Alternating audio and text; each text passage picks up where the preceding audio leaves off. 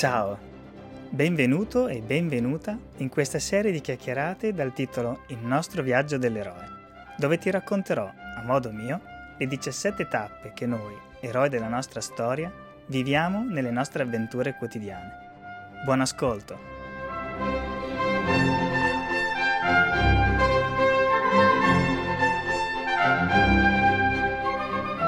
Decimo capitolo L'apoteosi Nei miei anni di studio all'Università a Milano, per poter raggiungere la facoltà dovevo prendere il passante ferroviario.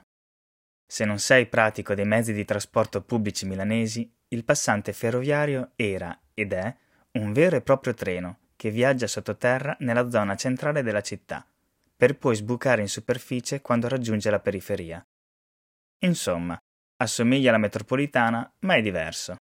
Per esempio, le carrozze sono più grandi e hanno due piani. Un giorno, insieme agli amici e compagni di studi, eravamo a Porta Garibaldi, dove la linea verde della metropolitana intercetta i binari del passante. Mentre saliamo gli ultimi gradini della scala che dal passante conducevano alla banchina della metropolitana, ci accorgiamo che la metro sta per partire. Le porte erano ancora aperte e l'avviso che stavano per chiudersi era appena partito. Così dissi ai miei amici: Ci penso io. Con agilità felina scavalco gli ultimi scalini, schivo qualche passeggero in piedi sulla banchina come uno sciatore professionista e ta! Piazzo il mio piede fra le porte della carrozza della metropolitana per impedirne la chiusura. Mi sentivo orgoglioso della mia nobile impresa. Avevo evitato ai miei amici e a me la penosa attesa di un'altra metro, che sarebbe passata ben tre lunghissimi minuti dopo. Mi sentivo un eroe. Se non fosse stato per un piccolo dettaglio. Devi sapere che le porte del passante ferroviario hanno un sistema molto simpatico, per cui quando non riescono a chiudersi, perché banalmente qualcuno ha infilato un braccio, una gamba, lo zaino o proprio figlio, allora si bloccano, un fischio di allarme suona si riaprono per poi richiudersi nuovamente. Ebbene, questo utilissimo sistema di sicurezza, strausato da tutti i ritardatari, non esisteva nella metropolitana. Quindi il mio piede è rimasto bloccato dalle porte che volevano ostinatamente chiudersi. Il caso ha voluto poi che si chiudessero esattamente dove la pianta del piede si restringe, quindi non riuscivo più a togliere il piede da quella morsa. Quel giorno bloccai la linea della metropolitana per vari minuti, fino a quando, ruotando il piede con non poca difficoltà, riuscii finalmente a liberarmi. Già mi immaginavo i titoli di giornale. Un patacca blocca la metropolitana di Milano. Ricordo di aver sorriso della mia figuraccia e di aver anche pensato chissà quante risate si sono fatte i passeggeri che mi guardavano sbigottiti da dentro la carrozza. Quel giorno credevo di aver capito tutto e allo stesso tempo non avevo capito niente. Nel nostro viaggio, dopo aver passato tante peripezie, fallimenti e insuccessi, arriva una sorta di illuminazione, come se qualcosa nel nostro cervello facesse clic. Ora tutto ci appare più chiaro. Subito dopo la riappacificazione, raggiungiamo la tappa dell'apoteosi. L'apoteosi è quel momento in cui finalmente capiamo come fare le moltiplicazioni è quel giorno in cui sappiamo come fare un rovescio perfetto a tennis. È l'istante in cui riusciamo a esprimere semplicemente il nostro amore a una persona. In questo momento sappiamo cosa fare e soprattutto sappiamo come farlo. Potremmo dire che non solo abbiamo capito le regole del gioco della vita, ma le abbiamo fatte nostre e sappiamo muoverci fra una casella e l'altra con estrema destrezza. L'apoteosi me la immagino un po' come una piccola rampa di lancio nella nostra crescita personale. Ci sono moltissime altre cose che ancora dobbiamo imparare nel nostro viaggio, ma finalmente sappiamo padroneggiare la nostra arte. Percepiamo l'armonia del suono e sappiamo come muovere con fluidità le dita sulla tastiera di un pianoforte. Sappiamo montare e smontare la tenda per il campeggio in un batter di ciglia e reagire con prontezza a ogni condizione meteorologica. Sappiamo come controllare la palla e come fare un passaggio degno di nota. Sappiamo come relazionarci con gli altri e come valorizzare chi ci sta accanto. Debbo fare una confessione. Ti vorrei raccontare una storia per la quale non vado molto fiero. quando ero alle elementari, ho copiato la soluzione di un esercizio di matematica durante il compito in classe. Eh sì, lo so cosa stai pensando. Che vergogna, non si fanno queste cose. Ricordo di non essere mai stato tanto bravo in matematica quando andavo alle elementari. Tutto mi sembrava così confuso. Si dice che la matematica non sia un'opinione, e di fatti tutti avevano la stessa opinione tranne me. La sublime linearità che tutti riuscivano a vedere nella matematica a me appariva come un intricato rompicapo dove i pezzi continuavano a non combaciare. Questo frustrante disordine mentale ce l'avevo anche quel giorno durante il compito in classe. L'esercizio era ovviamente difficilissimo. Un pavimento è fatto di mattonelle quadrate, metà bianche e metà nere. Sapendo la grandezza del pavimento e delle mattonelle, quante sono le mattonelle nere? Superata la fase nella quale ci chiediamo il motivo per cui una persona non avesse potuto scegliere tutte le mattonelle dello stesso colore, e superata la fase creativa nella quale avremmo voluto scrivere tante quante sono le mattonelle bianche, arriva il momento dell'ultima risorsa. Una volta esauriti tutti i cassetti del nostro cervello, c'è solo una cosa che possiamo fare guardare nei cassetti degli altri. Perciò stando ben attento a non farmi beccare dalla maestra e tenendo bene la testa sul foglio come se stessi leggendo, muovo gli occhi sul foglio del mio vicino di banco e rapido come una faina leggo la risposta. Poi via di corsa come un giaguaro riporto gli occhi sul mio foglio, dove scrivo la soluzione con grande soddisfazione personale nell'aver portato a termine la missione con successo. Scroscio di applausi da tutti quanti. Bravissimo!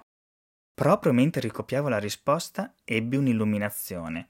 Non un'idea o un lampo di genio, ma un'illuminazione vera e propria. Tutta la confusione matematica sembrava aver trovato una calma temporanea, e tutto mi apparve più chiaro. Che sciocco che sono, pensai. La soluzione è tanto semplice. Se mi fossi impegnato un po' di più sarei riuscito a trovarla anche io. Quello è stato il giorno nel quale ho cominciato ad apprezzare la matematica. Cominciai a capirne la logica e mi applicai con maggior serietà nel comprenderla. La mia avventura nel mondo della matematica aveva di fatti raggiunto la tappa dell'apoteosi. Ovviamente questo non significa che tutto il resto era in discesa e che tutto sarebbe stato facile.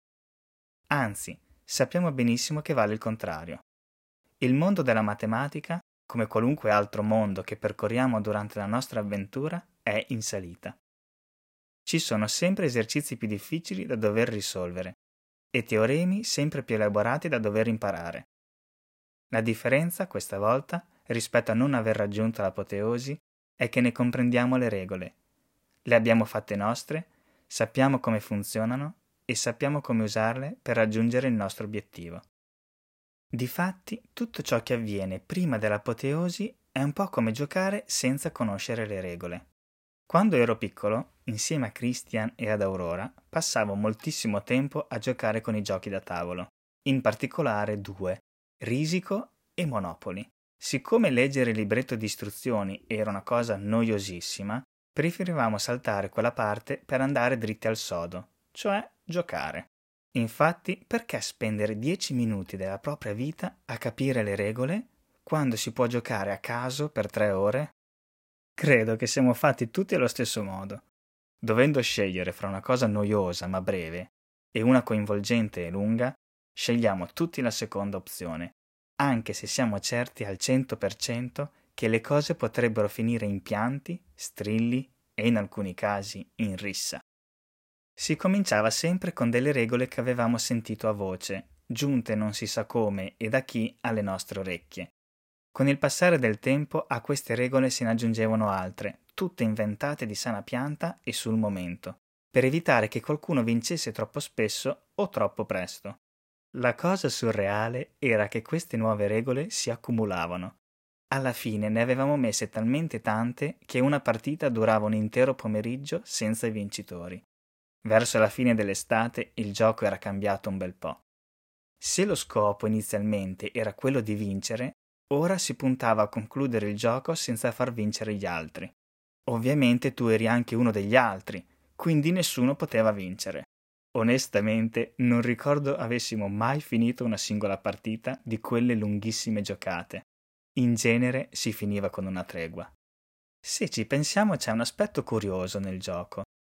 Quando decidiamo di giocare a carte o fare un gioco in generale, chiediamo Ti va di giocare? Il nostro scopo in quel momento è voler passare un po' di tempo in compagnia. Non abbiamo altri obiettivi. Vogliamo semplicemente condividere un'esperienza. Una volta però che le carte sono sul tavolo, tutto cambia. Lo scopo diventa la vittoria e il gioco non diventa altro che una scusa per ottenere la gloria. Se prima ciò che aveva valore era il gioco e lo stare insieme, poi solo la vittoria diventa ciò che ha valore. Sarebbe come dare più importanza alla medaglia, al premio, alla promozione, al matrimonio, al posto di lavoro, alla macchina, al vestito nuovo, rispetto a tutto ciò che abbiamo vissuto per raggiungere ciò che volevamo. Mi domando, e se confondessimo i risultati di ciò che facciamo con lo scopo vero? Mi sento confuso. Mi sento come quel giorno in metropolitana. Credo di aver capito tutto e forse non ho capito niente. Quante volte fisso lo sguardo sui risultati dimenticandomi di apprezzare il viaggio. Capita la stessa cosa anche a te? Mi piace l'idea di poter paragonare la vita a un gioco, perché le dona una certa leggerezza e una dimensione che la mia mente semplice riesce a contemplare meglio. Così come le nostre avventure iniziano e finiscono ripetutamente, così la vita non è un gioco che termina quando usciamo di scena, ma continua in peritura. La vita, di fatti, è un gioco infinito. Se l'apoteosi è quando finalmente comprendiamo le regole del gioco, quali sono allora le regole di un gioco che non termina mai? Simon Sinek, nel suo libro Il gioco infinito, ha identificato cinque elementi che caratterizzano questo tipo di gioco. Uno in particolare risuona con l'apoteosi del nostro viaggio dell'eroe. Avere una giusta causa. Infatti, per poter essere felici abbiamo bisogno di un senso di scopo o significato. Una giusta causa poggia su dei valori. Questi sono le fondamenta, le regole che guidano le nostre mosse nel gioco. Quando finalmente comprendiamo i nostri valori, tutto ci diventa più chiaro.